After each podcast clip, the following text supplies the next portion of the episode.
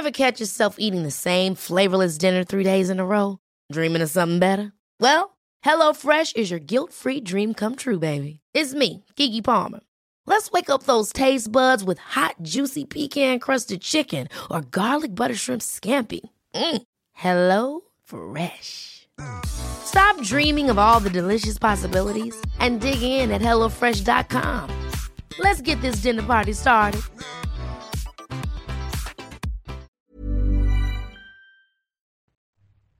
Hi everyone, it's Raja again from Melbourne, and this is Personal Finance Podcast episode number 21. Um, and this is the second episode um, this year. And in this episode, um, I thought I'd talk about two topics. The first topic will be the concept of FIRE.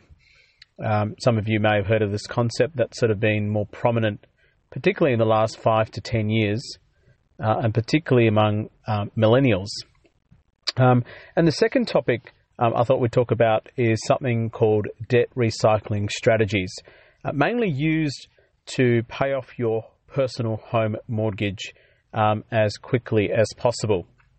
Now, obviously, to recap some of the previous episodes, um, the basic fundamental um, concept that I'm trying to propose in all of my episodes is obviously spend less than what you earn and siphon off 20% of your after tax net income um, into some sort of savings plan or investment, and then the rest of the 80% is for your living expenses.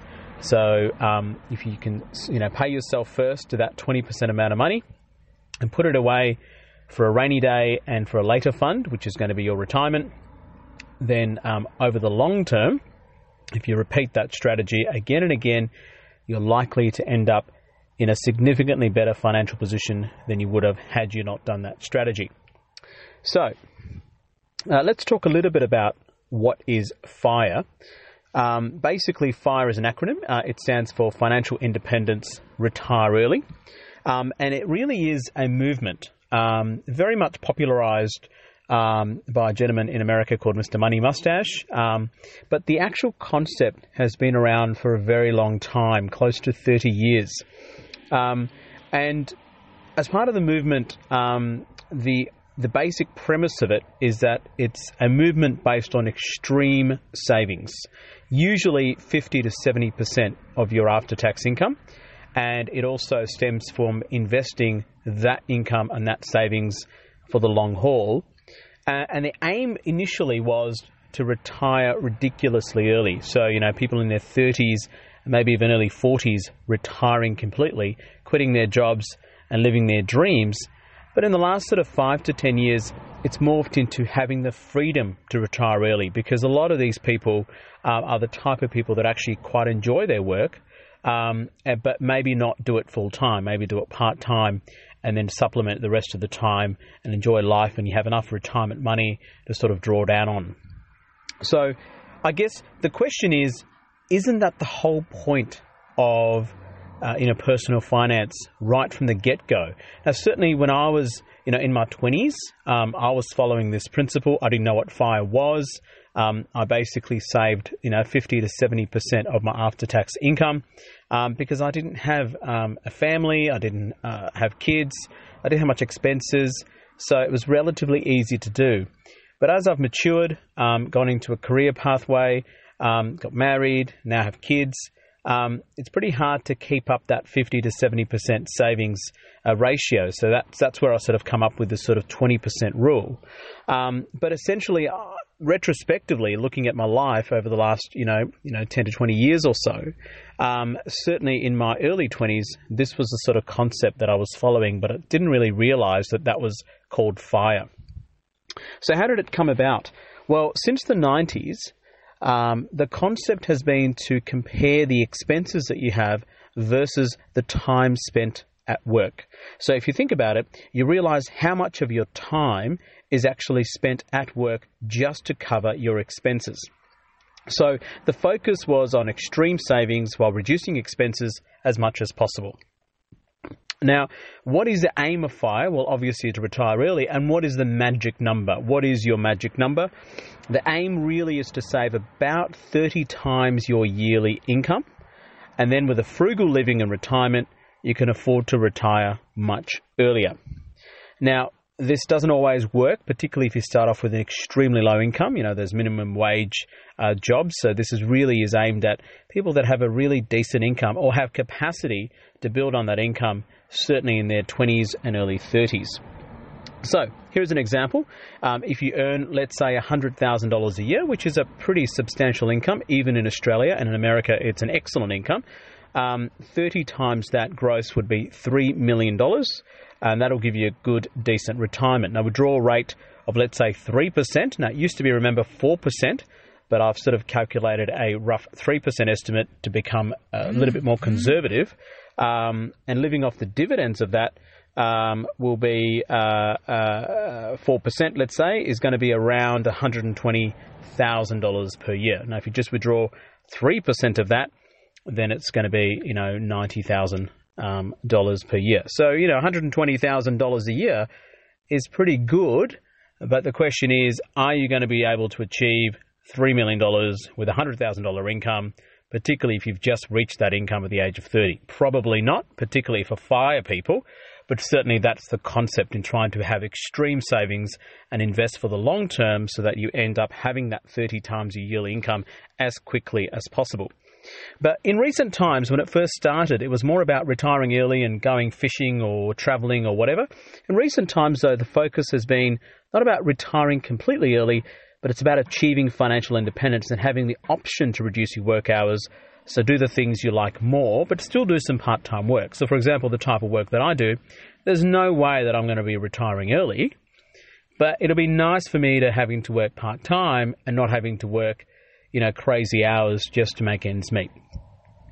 Now, 70% of people, and this is what the stats say, and uh, with this extrapolated um, into Australian um, sort of workforce, 70% of people who go to work um, don't enjoy some element of their work. So there's something about their work that they don't enjoy. That's not to say that they don't enjoy work altogether, but I mean, that's a huge number. Now, if you can have that access and if you can have that power and the option of doing part time work, then why not? I think that'll be a huge, huge bonus for you. So that's what FIRE is. It really is a movement. It really has taken off. Um, it's gone global. Um, it, it, it, certainly is a big movement in Australia, uh, very big movement in the North American uh, financial world at the moment, and also uh, the European world as well. Now, as we sort of moved on in time, fire has become into different subtypes. Okay, so let's go through that. The traditional way is called fat fire. That means it's hardcore traditional savers, um, and they save more than the average. Okay, the average savings being 20%. These guys and girls are saving, you know, 50 to 70% of their after after tax income. That's a huge savings rate. The second type of fire is called lean fire. That is that you have extreme savings, um, but um, you have a significantly minimalist lifestyle, and um, you restrict your life in significant ways uh, to achieve your financial independence as quickly and as rapidly as possible. So these people are just hardcore crazy savers and they're just minimalist in terms of expenses. So even more hardcore than the fat fire. There's something called Barista Fire, which I found really interesting. I mean, obviously, living in Melbourne, which is a you know coffee capital of the world, um, you know, basically um, you've retired from full time work, but you're still working part time to cover expenses rather than having to erode your retirement savings. So, in other words, the retirement savings that you've had have been significant, but they're not enough to cover your expenses. So, you still need to do your part time work. Now that's called barista fire. So essentially, it's still a, a form of fire movement, but you just have not fully retired yet. And coast fire. Uh, basically, it's similar to barista fire, but the retirement amount can cover your expenses if need be. But it just means that you choose to work part time. You don't have to, but you choose to work part time. But essentially, you know, all of this is basically the nitty gritties. But the concept of fire is very simple work hard save a massive amount or massive percentage of your income, 50 to 70% as a minimum, and then put it towards long term investing strategies and hopefully retire by the age of mid 30s or early 40s. Okay? Um, Now, I talked about Mr. Money Mustache. I think he's still active online. Um, he made it very famous. There's a very, uh, very popular YouTube clip about um, him on, uh, I think it was through one of the ABC News networks, which um, which you might want to watch. But he was, you know, uh, made extreme sacrifices in his life. Now, some people, you know, hated him for it.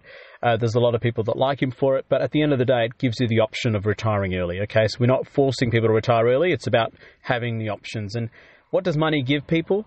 It gives people options. Um, you know, the aim aim of all this is to not to be filthy rich, but to have some options and some luxuries uh, that you don't need to work full time and crazy hours to make ends meet. Uh, the um, there's heaps of others around. So Mad Fientist is the other one. Um, I think he's largely based in Europe, but I think he's an American. Um, the Aussie version of this is the Aussie Firebug podcast, which I listen to. He's got a great blog. He tracks his net, net worth. Um, his name's Matt. Um, I think he's somewhere in rural Victoria, works for local government. Um, now, he hasn't achieved fire yet, but that's certainly his goal. And I, I, think his podcasts are great uh, if you're interested. So certainly subscribe to that uh, on Castbox or whatever podcast uh, app that you use. So, what are the pros of fire? Well, the pros are obviously financial independence. You don't need to worry about money as much as you would have had you not achieved financial independence or had you not gone through this extreme measure. What are the cons? You live like a pauper, so you can make sacrifices um, and you and you know have this delayed gratification. Now, I think that's a pro, but some people think that's a con, so I'll put it into cons. Um, and really, if you're doing fire and you're married or have a partner or you're in some sort of relationship, your partner needs to be on it too, otherwise, it's an absolute disaster. You can't do fire and have your partner who's a spender. It just does not work. Um, so, at the moment, for me, at my stage of life, I've got two kids. Um, I don't do fire crazy fire. I just do the 20% savings rate. Um, certainly in my bachelor years and early marriage, before the kids become um, uh, uh, become a reality for me, I certainly did fire, and I didn't even know about it before it became famous. Uh, but you know, once you have kids, you have a home, you have mortgages, you have other expenses. Uh, it can be difficult to maintain that intensity. Although, you know, I know a couple of families that do do fire, and that's because their income is in the hundreds and hundreds and hundreds of thousands of dollars. If you're making, you know, five hundred to seven hundred thousand dollars a year, then yeah, fire becomes relatively uh, easier. But of course, uh, with it comes lifestyle factors and lifestyle creep. Um, but um, so, you know, th- this all falls into the, the, the principle of spend less than you earn, save the rest, save as much as possible early, and take advantage of compounding by investing it into a long term investing strategy. So, are you a fire enthusiast? Are you doing fire right now? Comment, contact me if you want. Tell me how you're doing, or perhaps how you plan to do it, and tell me some of the pros and cons and some of the pitfalls that you've had. Um, personally, I might be retiring early. I love my job too much but I like the option of retiring early. That means if I really wanted to, or God forbid, some family disaster, and I have enough money to support myself and my family without having to stress about money.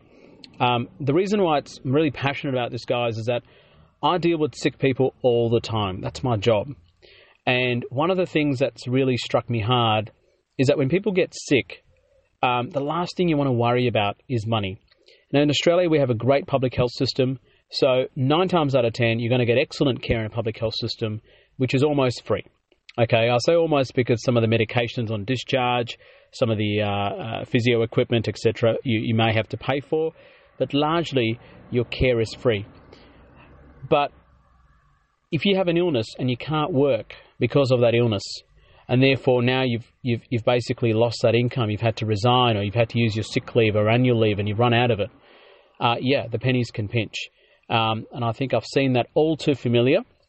A feeling of uh, you know patients worried about having to go back to work, particularly the people that are not entitled to their sick leave, annual leave, and super. So a lot of the tradies, a lot of people that are self-employed, who are just worried that they're going to get sick and they have to go back to work earlier rather than later, and don't have the opportunity to fully recover. I've seen it firsthand. I've seen it firsthand how that can impact on their mental health I've seen it firsthand and how they can impact on their physical health. And that's why personal finance is such a passion because it's really, really, really important uh, that you have it all in order so that in the event of some emergency, you've got enough funds. And of course, if you're doing fire, you will have those funds to be able to, you know, sustain life to get through life's difficult pathways. I hope that doesn't happen, but certainly um, I've seen it all too often in my career. So that's fire. That's topic one. So if you have any questions or comments, feel free to contact me. Now, the second topic um, is an interesting one. It's called debt recycling. Um, so, uh, look, this concept has been around for a long time, but uh, you may even be doing this without actually knowing about it. So, um, uh, why is it important? Because it is a strategy that you can use, albeit uh, quite risky in my view, um, to pay off your mortgage sooner. Um, so let's go, let's sort of go into that a little bit.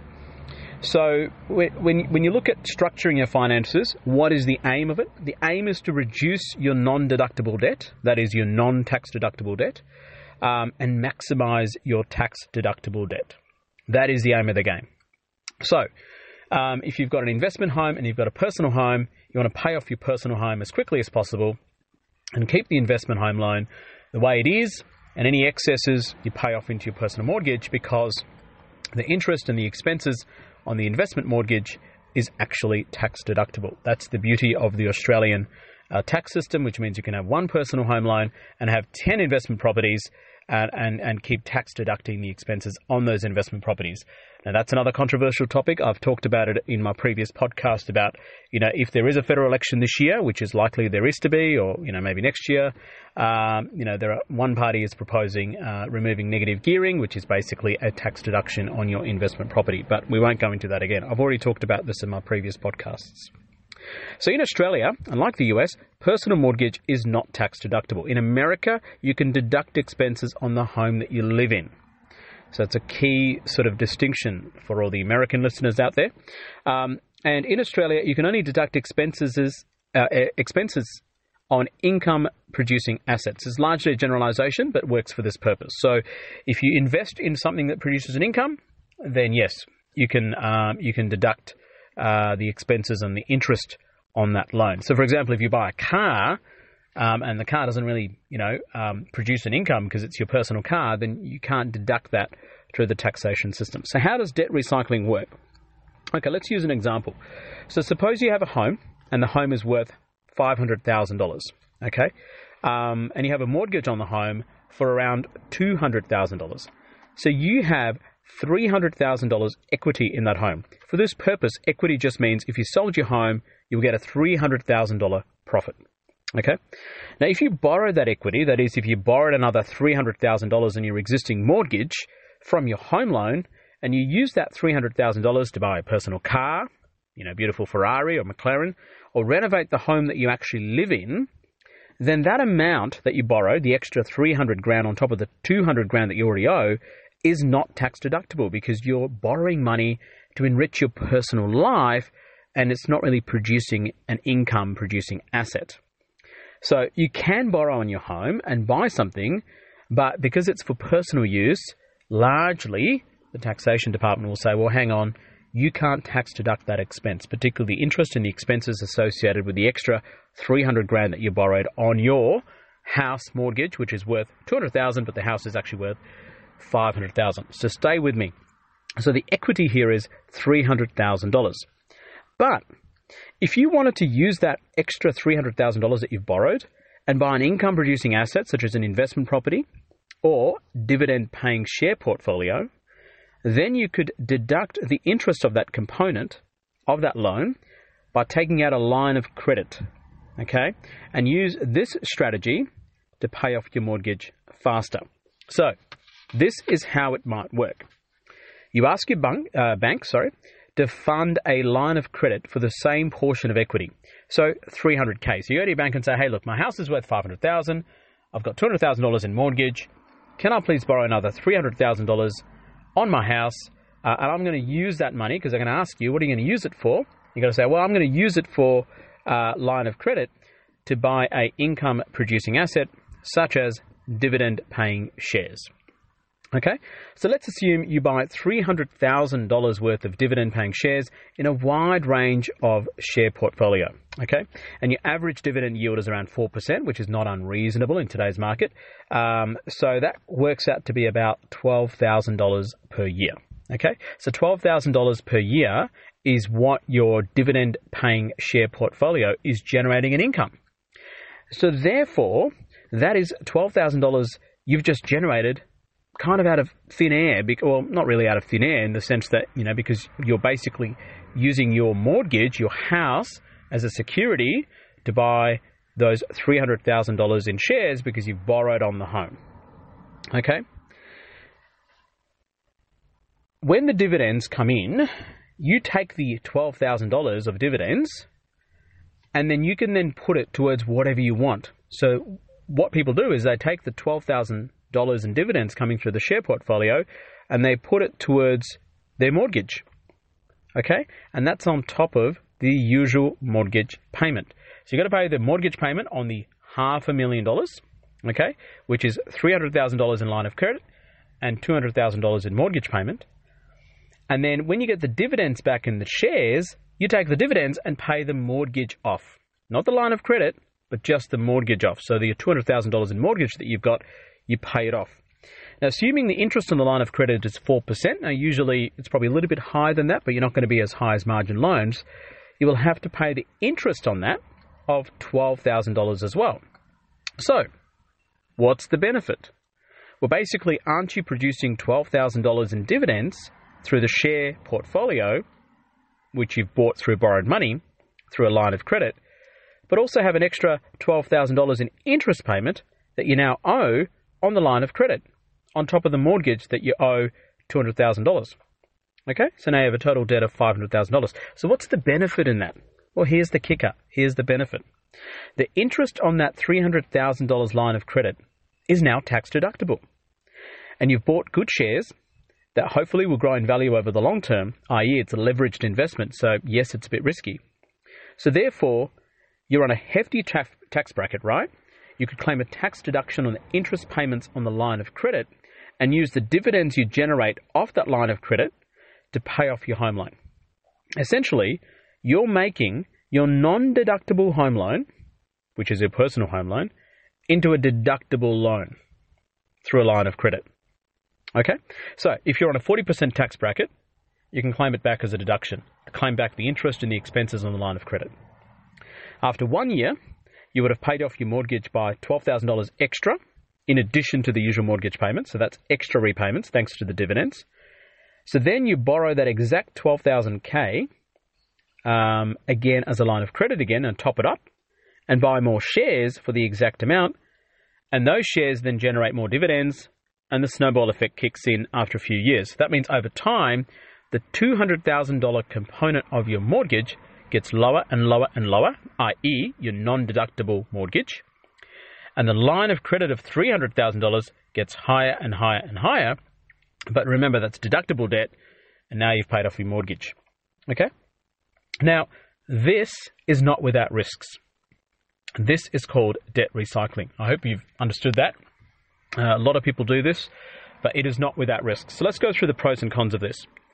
The pros is you're reducing your non deductible debt and increasing your deductible debt. So I've talked about this principle before. That is the aim of the game. You pay off your personal mortgage faster. You invest in assets for the long term, which provide dividends and we know the share market rises over the long term. I've talked about this extensively in my previous podcasts. And I've discussed uh, the, uh, the fact that the indexes raise all the time. So now you've bought shares, it's producing dividends, but remember the share value over the long term is likely going to go up. Now, of course, assuming you've bought good shares, but you know, that's obviously uh, that's in your hands. But overall, if you buy good shares, it's going to go up, and the dividends are going to go up as well. Okay, and therefore it allows you to pay off your mortgage at the same time generate an income via dividends, at the same time make your line of credit tax deductible, but at the same time gives you the advantage of compounding growth over many, many years. So that's the pros of debt recycling. What are the cons? Essentially, it's another cheeky way of saying, hey, why don't you borrow money to invest? It's risky. Okay. So it's risky because your home value may depreciate your share market may plummet, your dividends may get cancelled. Um, so there's a lots of risk uh, associated with uh, debt recycling. Now, you need a very secure primary income. So if your primary income is screwed and you're borrowing more money uh, to speculate on the share market, then yeah, you're in trouble. Um, you must have income protection and life insurance because if something goes wrong, um, it's nightmare. But you know, generally speaking, you need to have that anyway before, uh, even if you're doing debt recycling or not. So I suggest everyone get income protection life insurance because it's safer to do so. Now, the magnification of gains, beautiful. Uh, but it also magnifies the losses. So don't forget that if you lose your home value, if you lose your share market value, if you lose your dividends, the dividends get cut or the company goes bust, you lose the money. So it does magnify the losses. It's definitely not good for panickers. Okay, so if you're going to read the newspaper about Brexit, no Brexit. Uh, if you're going to read the newspaper about the US government shutdown or um, some issue in uh, uh, Africa or a terror attack somewhere, and it's going to influence the way that you're going to invest, it's just an absolute nightmare. So it's good for the people that stay the course. Ignore the noise, stay the course. So I guess the question now becomes well, why can't I just get a margin loan? Because the margin loan um, interest is also deductible. Yeah, I could do that. Um, but you'll find that the margin loan interest is significantly higher than a line of credit. A good bank, if you have a good relationship, you've got a good amount of mortgage debt, I think a good bank will give you a line of credit uh, for mm. similar to your um, similar to your mortgage uh, insurance. Uh, sorry, your your mortgage interest rate. Okay. Now, uh, the critical element here, though, for this to work, for debt recycling to work, you need to continue paying off your mortgage amount and then chuck the dividends that you earn on top of it. Okay. I'm not suggesting that you replace the dividend payment with the mortgage payment. You've got to do the mortgage payments. You've got to have the capacity and the primary source of income to do that and you chuck the dividends on top of it. So um, it's more useful for people that pay very high tax brackets. Okay, so if you're in 40, 45% tax bracket and you're a high income earner, then this becomes very, very useful. Um, it's less useful um, for low income earners, and in all honesty, it's way too risky for low income earners because low income earners are more likely to have a unsteady financial and job situation.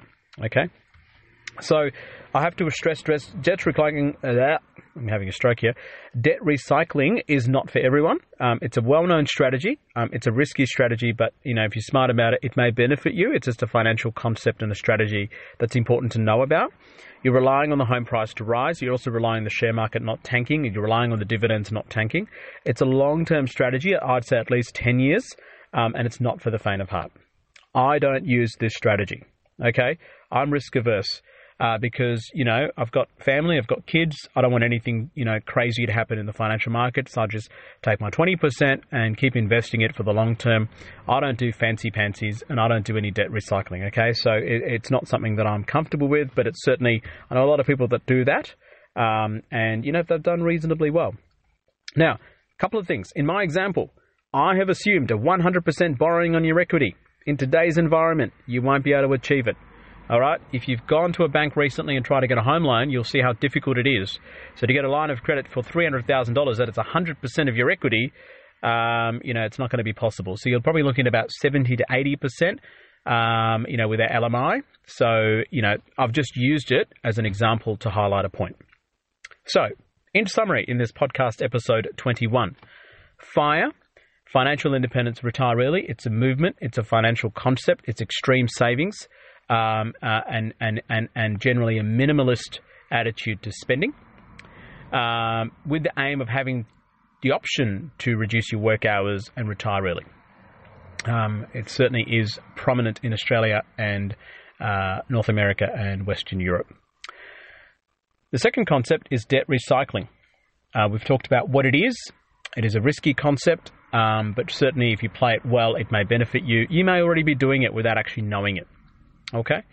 So, this is Raja from Melbourne. It's extremely hot today. I think it's like 31 degrees, and tomorrow it's going to be 35, and later this week it's going to be 42 degrees, guys. So, stay safe, stay in the shade, slip, slop, slap, whatever you do. Um, if you go in the water, please swim between the flags. Um, we've had significant tragedies um, in Melbourne and Victoria and around Australia this summer. And uh, I think the cricket's still on. So, um, first of all, congratulations to India. They, they really did well against the Aussie cricket team. Um, and I think Sri Lanka are here, if I'm not mistaken. And of course, the Big Bash is still going. And of course, who can forget the Australian Open, one of the best Grand Slams of the world, and the first Grand Slam of the world. And for all you Melbourneites out there, don't forget the Formula One Grand Prix is coming very, very soon in March. So, lots and lots of sporting. This the first half of the year in, in Australia, guys, particularly in Melbourne. Lots and lots of sport.